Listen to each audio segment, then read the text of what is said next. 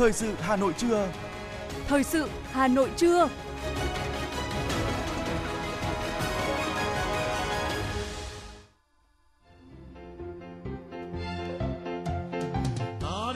Thanh Hiền và Quang Huy kính chào quý vị và các bạn. Thưa quý vị và các bạn, ngày này cách đây 77 năm về trước, ngày 2 tháng 9 năm 1945, tại quảng trường Ba Đình lịch sử, Chủ tịch Hồ Chí Minh đã đọc bản tuyên ngôn độc lập, khai sinh nước Việt Nam Dân Chủ Cộng Hòa, nhà nước công nông đầu tiên ở Đông Nam Á.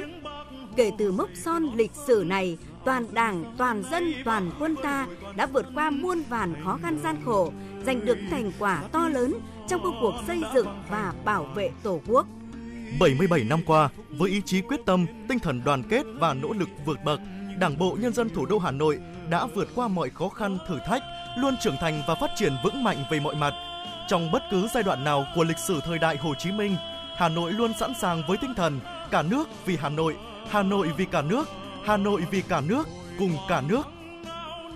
Những ngày này trên mọi nẻo đường của thủ đô đều dợp bóng cờ hoa, ngập tràn không khí vui tươi chào mừng ngày lễ trọng đại của dân tộc. Trong chương trình thời sự đặc biệt hôm nay, chúng tôi xin trân trọng giới thiệu thư điện mừng của lãnh đạo các nước gửi nhân kỷ niệm 77 năm Quốc khánh nước ta. Bài viết về bước tới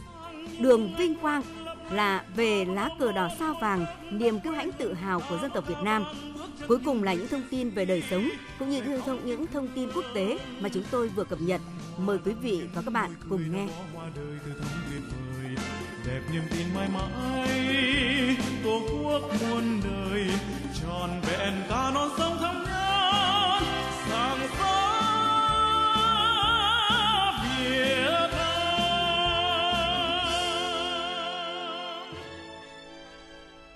Thưa quý vị và các bạn, nhân dịp kỷ niệm 77 năm Quốc khánh nước Cộng hòa xã hội chủ nghĩa Việt Nam, mùng 2 tháng 9 năm 1945, mùng 2 tháng 9 năm 2022, lãnh đạo các nước Cộng hòa Dân chủ Nhân dân Lào, Cộng hòa Nhân dân Trung Hoa, Vương quốc Campuchia, Cộng hòa Cuba, Liên bang Nga, Cộng hòa Dân chủ Nhân dân Triều Tiên, Cộng hòa Ấn Độ, Cộng hòa Indonesia, Malaysia, Cộng hòa Singapore đã có gửi điện và thư mừng gửi lãnh đạo Đảng, Nhà nước Việt Nam.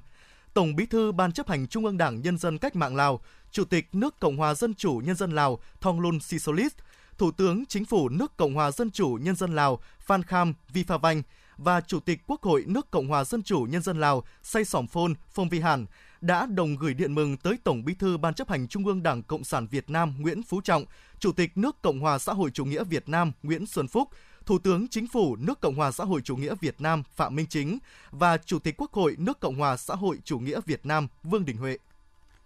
Tổng Bí thư Ban chấp hành Trung ương Đảng Cộng sản Trung Quốc, Chủ tịch nước Cộng hòa Dân Nhân dân Trung Hoa Tập Cận Bình đã gửi điện mừng tới Tổng Bí thư Ban chấp hành Trung ương Đảng Cộng sản Việt Nam Nguyễn Phú Trọng và Chủ tịch nước Cộng hòa xã hội chủ nghĩa Việt Nam Nguyễn Xuân Phúc. Thủ tướng Quốc vụ Viện nước Cộng hòa Nhân dân Trung Hoa Lý Khắc Cường đã gửi điện mừng tới Thủ tướng Chính phủ nước Cộng hòa xã hội chủ nghĩa Việt Nam Phạm Minh Chính, Ủy viên trưởng trưởng Ủy ban Thường vụ Đại hội đại biểu Nhân dân toàn quốc nước Cộng hòa Nhân dân Trung Hoa Lật Chiến Thư đã gửi điện mừng tới Chủ tịch Quốc hội nước Cộng hòa xã hội chủ nghĩa Việt Nam Vương Đình Huệ. Quốc vương Campuchia Norodom Sihamoni, Ban chấp hành Trung ương Đảng Nhân dân Campuchia, Thủ tướng Vương quốc Campuchia Samdech Techo Hun Sen, Chủ tịch Thượng viện Vương quốc Campuchia Samdech Sechum và Chủ tịch Quốc hội Vương quốc Campuchia Samdech Heng Samrin đã gửi thư và điện mừng đến Ban chấp hành Trung ương Đảng Cộng sản Việt Nam và lãnh đạo các cấp cao của Việt Nam. Bí thư thứ nhất Ban chấp hành Trung ương Đảng Cộng sản Cuba, Chủ tịch nước Cộng hòa Cuba Miguel Díaz-Canel đã gửi điện mừng tới Tổng Bí thư Ban chấp hành Trung ương Đảng Cộng sản Việt Nam Nguyễn Phú Trọng, Chủ tịch nước Cộng hòa xã hội chủ nghĩa Việt Nam Nguyễn Xuân Phúc, Thủ tướng nước Cộng hòa Cuba Manuel Macro Cruz đã gửi điện mừng tới Thủ tướng Chính phủ nước Cộng hòa xã hội chủ nghĩa Việt Nam Phạm Minh Chính. Tổng thống Liên bang Nga Vladimir Putin đã gửi điện mừng tới Tổng Bí thư Ban chấp hành Trung ương Đảng Cộng sản Việt Nam Nguyễn Phú Trọng và Chủ tịch nước Cộng hòa xã hội chủ nghĩa Việt Nam Nguyễn Xuân Phúc. Thủ tướng Liên bang Nga Mikhail Mishutin đã gửi điện mừng tới Thủ tướng Chính phủ nước Cộng hòa xã hội chủ nghĩa Việt Nam Phạm Minh Chính, Chủ tịch Hội đồng Liên bang Quốc hội Liên bang Nga Valentin Mavienko, Chủ tịch Duma Quốc gia Liên bang Nga Vyacheslav Volodin đã gửi thư mừng tới Chủ tịch Quốc hội Vương Đình Huệ. Tổng Bí thư Đảng Lao động Triều Tiên, Chủ tịch Quốc vụ nước Cộng hòa Dân chủ Nhân dân Triều Tiên Kim Jong-un đã gửi điện mừng tới Tổng Bí thư Ban chấp hành Trung ương Đảng Cộng sản Việt Nam Nguyễn Phú Trọng và Chủ tịch nước Cộng hòa xã hội chủ nghĩa Việt Nam Nguyễn Xuân Phúc. Thủ tướng nội các nước Cộng hòa Dân chủ Nhân dân Triều Tiên Kim Tốc Hun đã gửi điện mừng tới Thủ tướng Chính phủ nước Cộng hòa xã hội chủ nghĩa Việt Nam Phạm Minh Chính. Tổng thống nước Cộng hòa Ấn Độ Dupadi Momo đã gửi điện mừng tới Chủ tịch nước Cộng hòa xã hội chủ nghĩa Việt Nam Nguyễn Xuân Phúc. Tổng thống nước Cộng hòa Indonesia Joko Widodo đã gửi thư chúc mừng tới Chủ tịch nước Cộng hòa xã hội chủ nghĩa Việt Nam Nguyễn Xuân Phúc và Thủ tướng Chính phủ nước Cộng hòa xã hội chủ nghĩa Việt Nam Phạm Minh Chính. Quốc vương Malaysia đã gửi thư mừng tới Chủ tịch nước Cộng hòa xã hội chủ nghĩa Việt Nam Nguyễn Xuân Phúc. Tổng thống nước Cộng hòa Singapore Halima Yacob đã gửi thư chúc mừng tới Chủ tịch nước Cộng hòa xã hội chủ nghĩa Việt Nam Nguyễn Xuân Phúc. Thủ tướng nước Cộng hòa Singapore Lý Hiển Long đã gửi thư chúc mừng tới Thủ tướng Chính phủ nước Cộng hòa xã hội chủ nghĩa Việt Nam Phạm Minh Chính. Chủ tịch Quốc hội nước Cộng hòa Singapore Tan Chuan Jin đã gửi thư chúc mừng tới Chủ tịch Quốc hội nước Cộng hòa xã hội chủ nghĩa Việt Nam Vương Đình Huệ. Thưa quý vị và các bạn, non sông Việt Nam có trở nên tươi đẹp hay không? Dân tộc Việt Nam có bước tới đài vinh quang để sánh vai với các cường quốc Nam Châu được hay không? Chính là nhờ một phần lớn ở công học tập của các em. Đó là lời Bác Hồ dạy trong thư gửi học sinh nhân ngày khai trường đầu tiên của nước Việt Nam Dân Chủ Cộng Hòa, ngày 15 tháng 9 năm 1945. Trước hôm đó gần 2 tuần, vào ngày 2 tháng 9 năm 1945, tại quảng trường Ba Đình, Hà Nội, Bác đã đọc bản tuyên ngôn độc lập khai sinh ra nước Việt Nam Dân Chủ Cộng Hòa. Lời bác dạy cũng là ước mơ của bác và của cả dân tộc. Nhưng sau năm 1945, Việt Nam còn phải trải qua cuộc kháng chiến vệ quốc vĩ đại với thực dân Pháp và đế quốc Mỹ. Chỉ sau khi thực dân Pháp thua trận ở Điện Biên Phủ, buộc phải đầu hàng rồi Mỹ cút, ngụy nhào. Cuối cùng, chúng ta mới có được độc lập tự do và quyền tự quyết thiêng liêng. Hàng triệu người đã ngã xuống cho ngày 30 tháng 4 năm 1975 giải phóng miền Nam, thống nhất đất nước. Mỗi dịp quốc khánh mùng 2 tháng 9, nhớ về bác, chúng ta nhìn lại lịch sử để thấy sự vĩ đại của bác, của Đảng và những thế hệ đi trước đã để lại non sông đất nước ngày nay. Sau năm 1950, được viện trợ của Mỹ nên miền Nam Việt Nam có những tiến bộ nhỏ về kinh tế, nhưng khoảng cách với các nước vẫn còn xa. Nền kinh tế Việt Nam nói chung đã bị tàn phá sau chiến tranh và ngay cả trước chiến tranh thì Việt Nam cũng vẫn ở vị trí thấp nhất so với các nước trong khu vực, kém Nhật Bản rất nhiều lần, kém Mã Lai rất nhiều lần. Và câu chuyện về một Singapore nghèo khó lạc hậu hơn miền Nam Việt Nam chỉ là một huyễn tưởng vì Singapore được tách ra khỏi Mã Lai và thực tế họ luôn là mảnh đất giàu có ở khu vực. Sau khi giải phóng miền Nam, thống nhất đất nước, chúng ta vừa phải đối phó với thủ trong giặc ngoài vừa phải xây dựng lại nền kinh tế từ mức rất thấp, rất yếu, rất lạc hậu. Biết bao khó khăn đã qua để đến được ngày hôm nay. Những cải cách kinh tế từ năm 1986 kết hợp với những xu hướng toàn cầu thuận lợi đã nhanh chóng giúp Việt Nam thoát khỏi một trong những quốc gia nghèo nhất trên thế giới chỉ trong vòng một thế hệ. Từ năm 2002 đến năm 2020, GDP đầu người tăng 3,6 lần, đạt gần 3.700 đô la Mỹ, tỷ lệ nghèo giảm mạnh từ hơn 32% năm 2011 xuống còn dưới 2%. Y tế đạt nhiều tiến bộ lớn khi mức sống ngày càng cải thiện, tuổi thọ trung bình tăng từ 70,5 năm 1990 lên 75,4 năm 2019, cao nhất giữa các quốc gia trong khu vực có mức thu nhập tương đương. Chỉ số bao phủ chăm sóc sức khỏe toàn dân là 73, cao hơn trung bình khu vực và trung bình thế giới. Trong đó, 87% dân số có bảo hiểm y tế, Giờ đây, gần 100% dân số sử dụng điện chiếu sáng so với tỷ lệ 14% năm 1993. Tỷ lệ tiếp cận nước sạch nông thôn cũng được cải thiện. Tính đến năm 2020 cũng tăng gấp 3 lần. Nhưng có lẽ điều kỳ tích nhất phải kể đến đó là từ một nước thường xuyên thiếu lương thực, người dân phải ăn độn. Đến nay, Việt Nam đã trở thành một cường quốc về xuất khẩu lương thực. Nếu như giai đoạn 1981-1985, Việt Nam phải nhập trên 1 triệu tấn lương thực, thì chỉ sau 4 năm thực hiện mạnh mẽ đường lối đổi mới do Đại hội 6 đề ra, Việt Nam đã xuất khẩu 1,5 triệu tấn gạo vào năm 1990. Sau 25 năm, giá trị xuất khẩu của Việt Nam đã tăng từ 9,5 tỷ đô la Mỹ năm 1996 lên 339,98 tỷ đô la Mỹ năm 2021 chiếm xếp thứ một trên 5 các quốc gia trong khối ASEAN. Quả là những con số ngoạn mục. Quỹ tiền tệ quốc tế IMF dự báo đến năm 2025, 80 năm sau ngày Bắc Hồ đọc tuyên ngôn độc lập tại quảng trường Ba Đình, Việt Nam sẽ vươn lên đứng thứ ba Đông Nam Á về quy mô kinh tế với GDP 571 tỷ đô la Mỹ. Đến năm 2036, Việt Nam hoàn toàn có thể lọt vào danh sách 20 nước có nền kinh tế lớn nhất thế giới. Báo cáo thịnh vượng 2021 của hãng tư vấn Kenai Frank công bố, Việt Nam đã có 390 người siêu giàu, đứng thứ 6 trong số các nước ASEAN. Dự đoán trong giai đoạn 2020-2025, tốc độ tăng trưởng của giới siêu giàu Việt Nam đạt mức 31%, tương đương với hơn 500 người sở hữu khối tài sản trên 30 triệu đô la Mỹ và hơn 25.800 người sở hữu khối tài sản trên 1 triệu đô la Mỹ. Ở một nền kinh tế như Việt Nam thì số người giàu thực tế có lẽ còn lớn hơn nhiều con số trong báo cáo trên. Dĩ nhiên, đất nước chúng ta vẫn còn đang phát triển, khoảng cách giàu nghèo khá lớn, nhưng xét một cách toàn diện thì người Việt Nam đã giàu có hơn rất nhiều. Từng người, từng tổ chức, từng gia đình, từng địa phương đều thay ra đổi thịt, vươn lên những đẳng cấp khác. Vâng, thưa quý vị các bạn, có thể thấy còn một chặng đường dài nữa để chúng ta thực hiện lời của bác, vị cha già của dân tộc Việt Nam, bước lên đài vinh quang để sánh vai với các cường quốc Nam Châu. Con đường đã rộng mở. Những gì chúng ta phải làm là kiên định theo con đường của bác, giữ vững nền độc lập, tự do cho đất nước.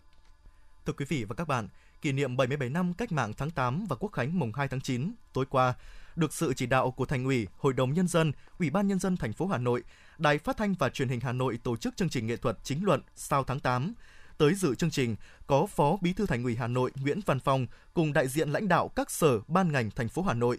Chương trình tái hiện bầu không khí của mùa thu lịch sử năm 1945 qua các tiết mục nghệ thuật được dàn dựng công phu, đưa người xem nhớ lại những mốc son lịch sử hào hùng của dân tộc trong quá trình giành độc lập. Cùng với âm nhạc là những hình ảnh tư liệu lịch sử về những ngày tháng sục sôi khí thế cách mạng, các tiểu phẩm sân khấu với chất lượng nghệ thuật cao. Chương trình thu hút sự tham gia của nhiều nghệ sĩ kịch, ca sĩ nổi tiếng, vũ đoàn Hà Nội trẻ và dàn nhạc thính phòng Thăng Long.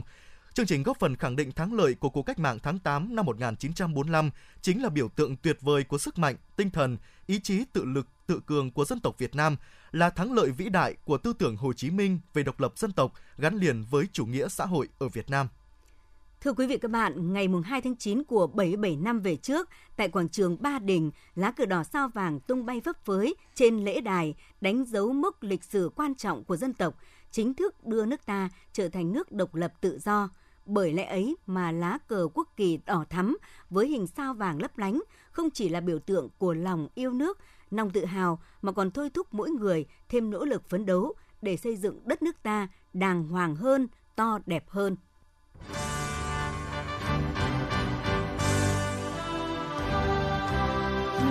Đầu nghe tiếng nhạc quốc ca hào hùng và nhìn lá cờ tổ quốc từ từ đưa lên vị trí cao nhất là niềm hãnh diện đặc biệt của mỗi thí sinh Việt Nam khi ra đấu trường quốc tế.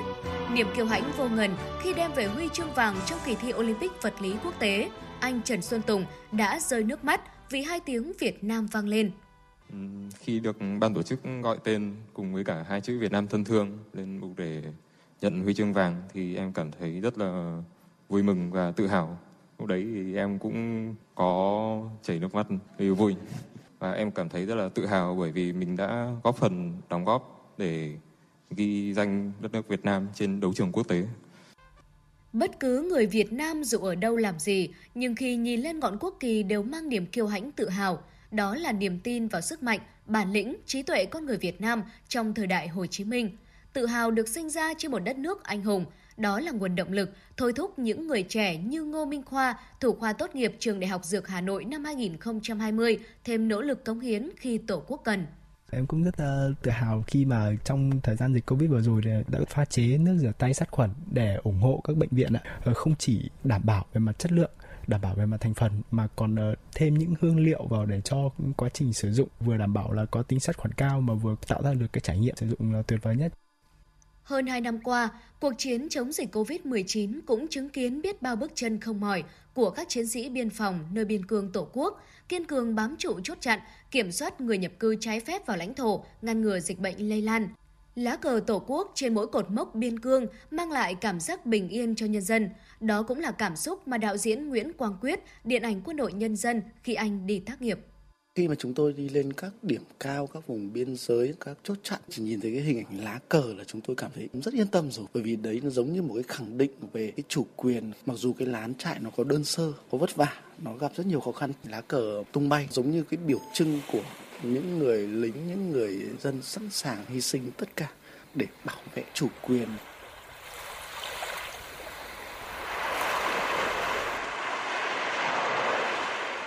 Giữa biển khơi mênh mông với bao sóng to gió lớn, khát vọng vươn khơi bám biển, tinh thần dân tộc vẫn luôn rực cháy đầy kiêu hãnh như chính nền cờ đỏ và ngôi sao vàng lấp lánh trên các cột buồm của ngư dân Việt Nam. Mỗi một người con của biển, mỗi một tàu cá ra khơi với những lá cờ tổ quốc tung bay chính là những cột mốc biên cương bằng xương bằng thịt để khẳng định chủ quyền của Việt Nam giữa Biển Đông.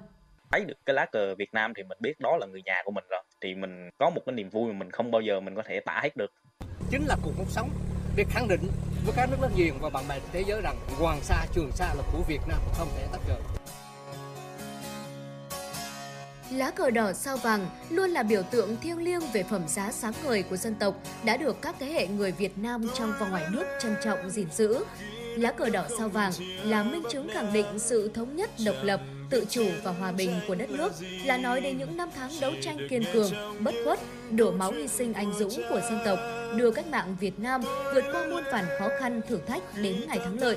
Trân trọng những thành quả to lớn mà cách mạng tháng 8, ngày Tết độc lập mang lại, những chiến công vĩ đại vang lừng, những đổi thay diệu kỳ từ các cuộc đổi mới, càng biết ơn Chủ tịch Hồ Chí Minh, người khai sinh ra nước Việt Nam Dân Chủ Cộng Hòa và biết bao anh hùng liệt sĩ đã tô thắm lá cờ đỏ sao vàng thiêng liêng. Vào những ngày này, trên khắp các nẻo đường ngõ phố từ nông thôn cho đến thành thị, đầu đầu cũng rợp bóng cờ đỏ sao vàng. Thấy cờ tổ quốc là thấy nhà mình ở đó.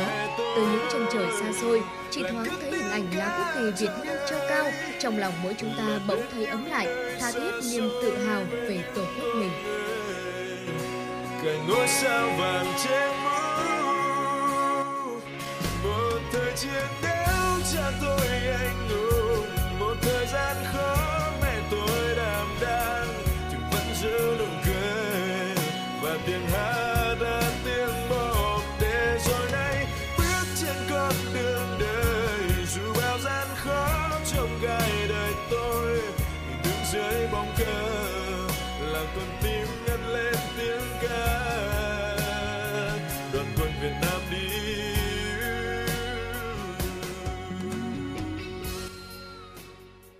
Thưa quý vị và các bạn, Trung tâm Lưu trữ Quốc gia 3, Cục Văn thư và Lưu trữ Nhà nước Bộ Nội vụ đã ra mắt triển lãm trực tuyến với chủ đề Quốc kỳ, quốc ca, quốc huy, biểu tượng tự hào dân tộc Việt Nam. Đây là sự kiện kỷ niệm 77 năm Cách mạng tháng 8, Quốc khánh mùng 2 tháng 9, 60 năm thành lập Cục Văn thư và Lưu trữ Nhà nước, mùng 4 tháng 9 năm 1962, mùng 4 tháng 9 năm 2022, tiếp tục tôn vinh những giá trị, ý nghĩa lịch sử văn hóa của các biểu tượng thiêng liêng của dân tộc – triển lãm tái hiện về sự ra đời và những giá trị ý nghĩa của các biểu tượng dân tộc như quốc kỳ, quốc ca, quốc huy, với gần 200 tài liệu hiện vật, hình ảnh được lựa chọn từ Trung tâm Lưu trữ Quốc gia 3, cùng một số tài liệu do gia đình họa sĩ Bùi Trang Trước, gia đình nhạc sĩ Văn Cao,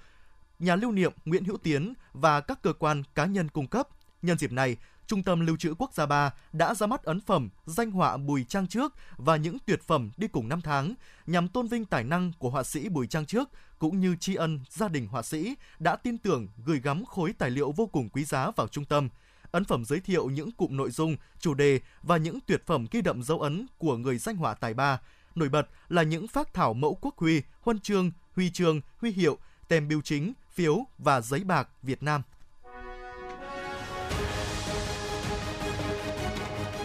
Thời sự Hà Nội, nhanh, chính xác, tương tác cao. Thời sự Hà Nội, nhanh, chính xác, tương tác cao.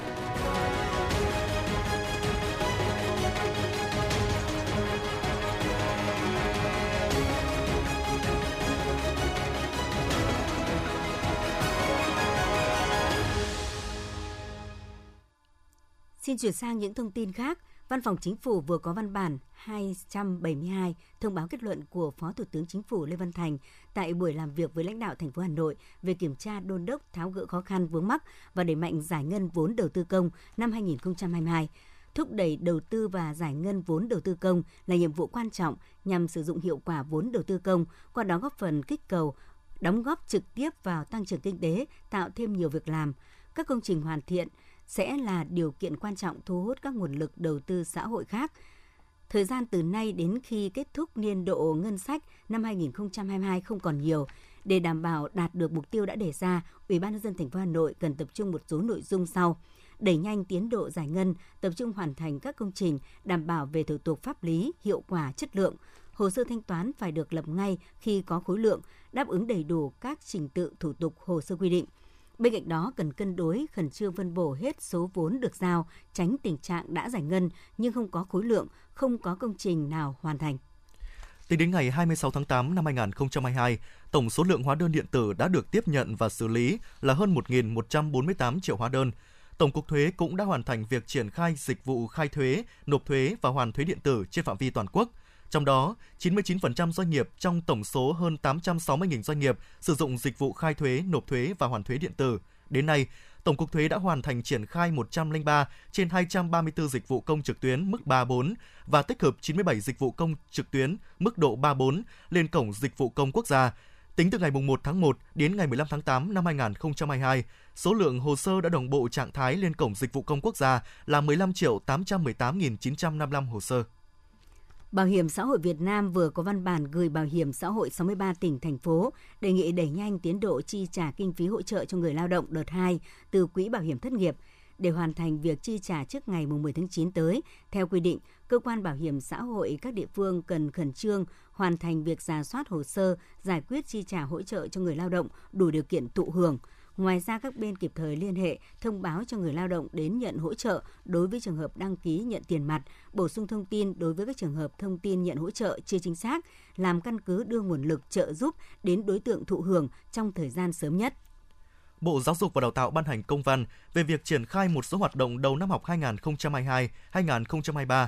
trong đó ưu tiên biên chế để tuyển dụng giáo viên cho các môn học mới trong chương trình giáo dục phổ thông 2018, chủ động ra soát, bố trí, sắp xếp trường lớp, giáo viên, nhân viên phù hợp với điều kiện thực tế của địa phương và biên chế được giao theo quy định. Đặc biệt, Bộ Giáo dục Đào tạo yêu cầu các sở cần hướng dẫn cho các cơ sở giáo dục thực hiện đúng các quy định về quản lý thu chi tài chính, công khai các khoản thu chi đầu năm học. Bộ Giáo dục Đào tạo cũng yêu cầu Sở Giáo dục Đào tạo chỉ đạo các cơ sở giáo dục triển khai các giải pháp bảo đảm an ninh, an toàn trường học, trong đó lưu ý các giải pháp chủ động phòng chống và ứng phó hiệu quả với thiên tai, dịch COVID-19 và các dịch bệnh khác. Ngoài ra, Bộ cũng yêu cầu ra soát, bổ sung trang thiết bị dạy học, đồ dùng, đồ chơi, sửa chữa, nâng cấp trường lớp học, bảo đảm cung cấp đủ sách giáo khoa cho học sinh, không để xảy ra tình trạng thiếu sách giáo khoa đầu năm học. Sau 2 năm vắng bóng vì dịch COVID-19 năm nay, chương trình Vui Trung Thu của Bảo tàng Dân tộc học Việt Nam trở lại với nhiều hoạt động mới mẻ hấp dẫn. Theo chủ đề đồ chơi dân gian truyền thống, chương trình được tổ chức vào hai ngày cuối tuần này là ngày mùng 3 và mùng 4 tháng 9, thứ Bảy và Chủ nhật, các ngày mùng 8 và mùng 9 tháng 8 âm lịch, với nhiều hoạt động như làm mặt nạ giấy bồi, làm đèn ông sao, ông tiến sĩ, ông đánh gậy, làm tò he, làm hoa đất, hoa giấy, với sự hướng dẫn của nhiều nghệ nhân dân gian. Bên cạnh đó, các em nhỏ cũng được xem trình diễn và trải nghiệm múa lân sư, múa rối nước, kể chuyện tranh về sự tích Trung Thu, ghép tranh Trung Thu từ nguyên liệu tái chế. Đây là hoạt động thường xuyên ý nghĩa của Bảo tàng Dân tộc học với mong muốn tạo sân chơi cho thiếu nhi thủ đô trong mùa Trung Thu. Chuyển sang những thông tin về đô thị, thưa quý vị, vừa qua, Ủy ban nhân dân thành phố Hà Nội đồng ý với đề nghị của Ủy ban nhân dân quận Hoàn Kiếm về việc cho phép kéo dài thời gian hoạt động các không gian đi bộ trên địa bàn quận Hoàn Kiếm nhân dịp nghỉ lễ Quốc khánh mùng 2 tháng 9. Trong đó, không gian đi bộ khu vực Hồ Hoàn Kiếm và phụ cận hoạt động từ 19 giờ ngày mùng 1 tháng 9 đến 24 giờ ngày mùng 4 tháng 9. Các tuyến phố đi bộ khu vực phố cổ Hà Nội hoạt động từ 19 giờ đến 24 giờ các ngày mùng 1, mùng 2, mùng 3 và mùng 4 tháng 9 việc kéo dài hoạt động các không gian đi bộ dịp nghỉ lễ Quốc khánh mùng 2 tháng 9 vừa tạo điều kiện cho người dân, du khách vui chơi giải trí, vừa góp phần phục hồi, tạo đà phát triển dịch vụ thương mại du lịch trên địa bàn quận Hoàn Kiếm. Công ty trách nhiệm hữu hạn dịch vụ sinh thái Vinbis, tập đoàn Vingroup đã đưa tuyến buýt điện E04 khu đô thị Smart City, ngã tư sở Vincom Long Biên vào khai thác. Đây là tuyến thứ 9 trong tổng số 9 tuyến buýt điện của Vinbus được mở mới trong giai đoạn 2021-2022 theo hợp đồng đã ký kết với thành phố Hà Nội. Tuyến buýt điện E04 có tần suất 20 đến 30 phút một chuyến, thời gian hoạt động từ 5 giờ đến 21 giờ hàng ngày, giá vé 8.000 đồng một lượt.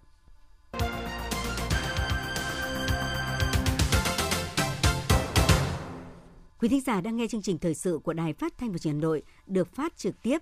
Xin chuyển sang phần tin thế giới. Tất cả các cửa khẩu biên giới của Lào đã mở cửa trở lại sau hơn 2 năm đóng cửa để phòng chống dịch COVID-19, trong đó có cả các địa phương có chung đường biên giới với Việt Nam.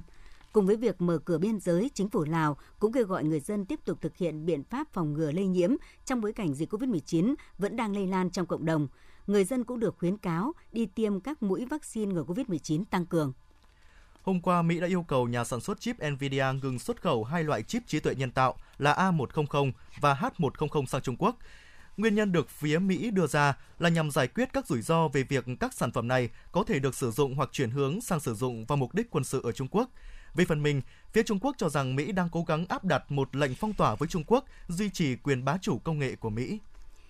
Tây Ban Nha sẽ tạm rời giảm thuế khí đốt để hỗ trợ người tiêu dùng trang trải hóa đơn năng lượng tăng cao. Theo đó, Tây Ban Nha sẽ giảm thuế giá trị gia tăng với khí đốt từ 21% xuống còn 5%, áp dụng từ tháng 10 tới cuối tháng 12 năm nay. Thưa quý vị, lạm phát đang làm hầu bao của người dân trên thế giới ngày càng teo tóp, thế nhưng nó lại có thể khiến tỷ lệ béo phì tăng vọt. Cùng với đó là sự gia tăng tình trạng bệnh mãn tính, gây nhiều áp lực hơn cho hệ thống y tế. Đây là vấn đề mà Australia đang gặp phải. Hiện các chuyên gia y tế đang kêu gọi chính phủ Australia sớm có biện pháp hỗ trợ, tránh để lạm phát ảnh hưởng lâu dài tới sức khỏe người dân. Tình trạng hạn hán bất thường diễn ra từ đầu năm 2022 đến nay tại nhiều khu vực của nước Mỹ đang có dấu hiệu ngày càng nghiêm trọng, kéo theo những thách thức to lớn, đặc biệt đối với lĩnh vực nông nghiệp. Theo cơ quan giám sát hạn hán Mỹ, gần 40% lãnh thổ và 30,25% dân số nước này đã rơi vào tình trạng thiếu nước. Chính phủ và nông dân Mỹ đang phải nỗ lực giải cứu những mảnh đất khô hạn hàng nghìn người đã đổ về thị trấn Bunon, miền đông Tây Ban Nha để tham gia lễ hội ném cà chua La Tomatina. Sự kiện ném thực phẩm lớn của châu Âu đã trở lại sau 2 năm gián đoạn do đại dịch COVID-19. Lễ hội ném cà chua được cho là bắt nguồn từ một sự kiện tự phát của người dân vào năm 1945. Từ năm 2013, chính quyền địa phương bắt đầu bán vé và hạn chế số lượng người tham gia để bảo đảm sự an toàn và lành mạnh cho lễ hội.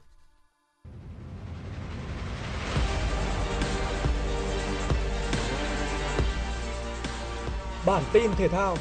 Bản tin thể thao.